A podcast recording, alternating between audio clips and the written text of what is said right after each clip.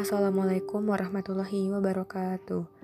Nama saya Septi Koiriah dengan NIM 19054549 dari program studi pendidikan bisnis kelas 2B.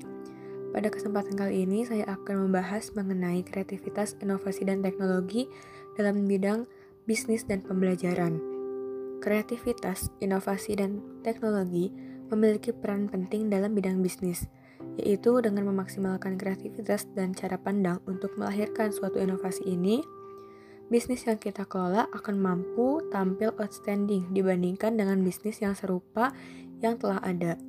Sehingga dengan adanya kreativitas, inovasi, dan teknologi dalam melaksanakan bisnis atau menjalankan bisnis, kita mampu bersaing dengan kompetitor lainnya.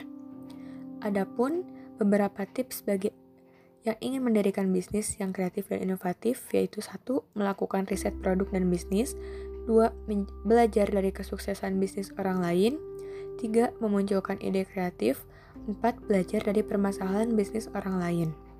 Adapun contoh ide usaha kreatif dan inovatif seperti souvenir dari daun kering, keripik buah, nugget sayuran, dan lain sebagainya.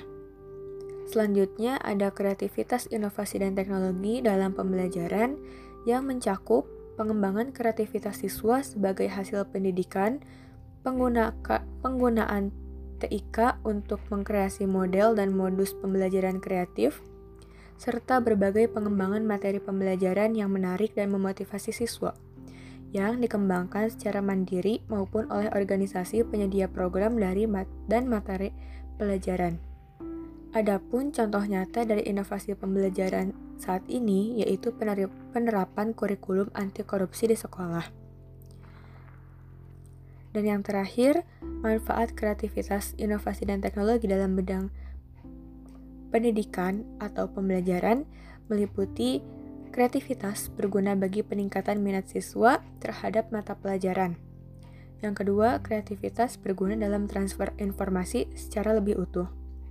Yang ketiga, Kreativitas berguna dalam merangsang siswa untuk berpikir kreatif secara ilmiah dalam mengamati gejala masyarakat atau gejala alam yang menjadi objek kajian dalam belajar. Dan yang keempat, terakhir yaitu produk kreativitas akan merangsang kreativitas siswa. Mungkin sekian pembahasan yang dapat saya sampaikan. Wassalamualaikum warahmatullahi wabarakatuh.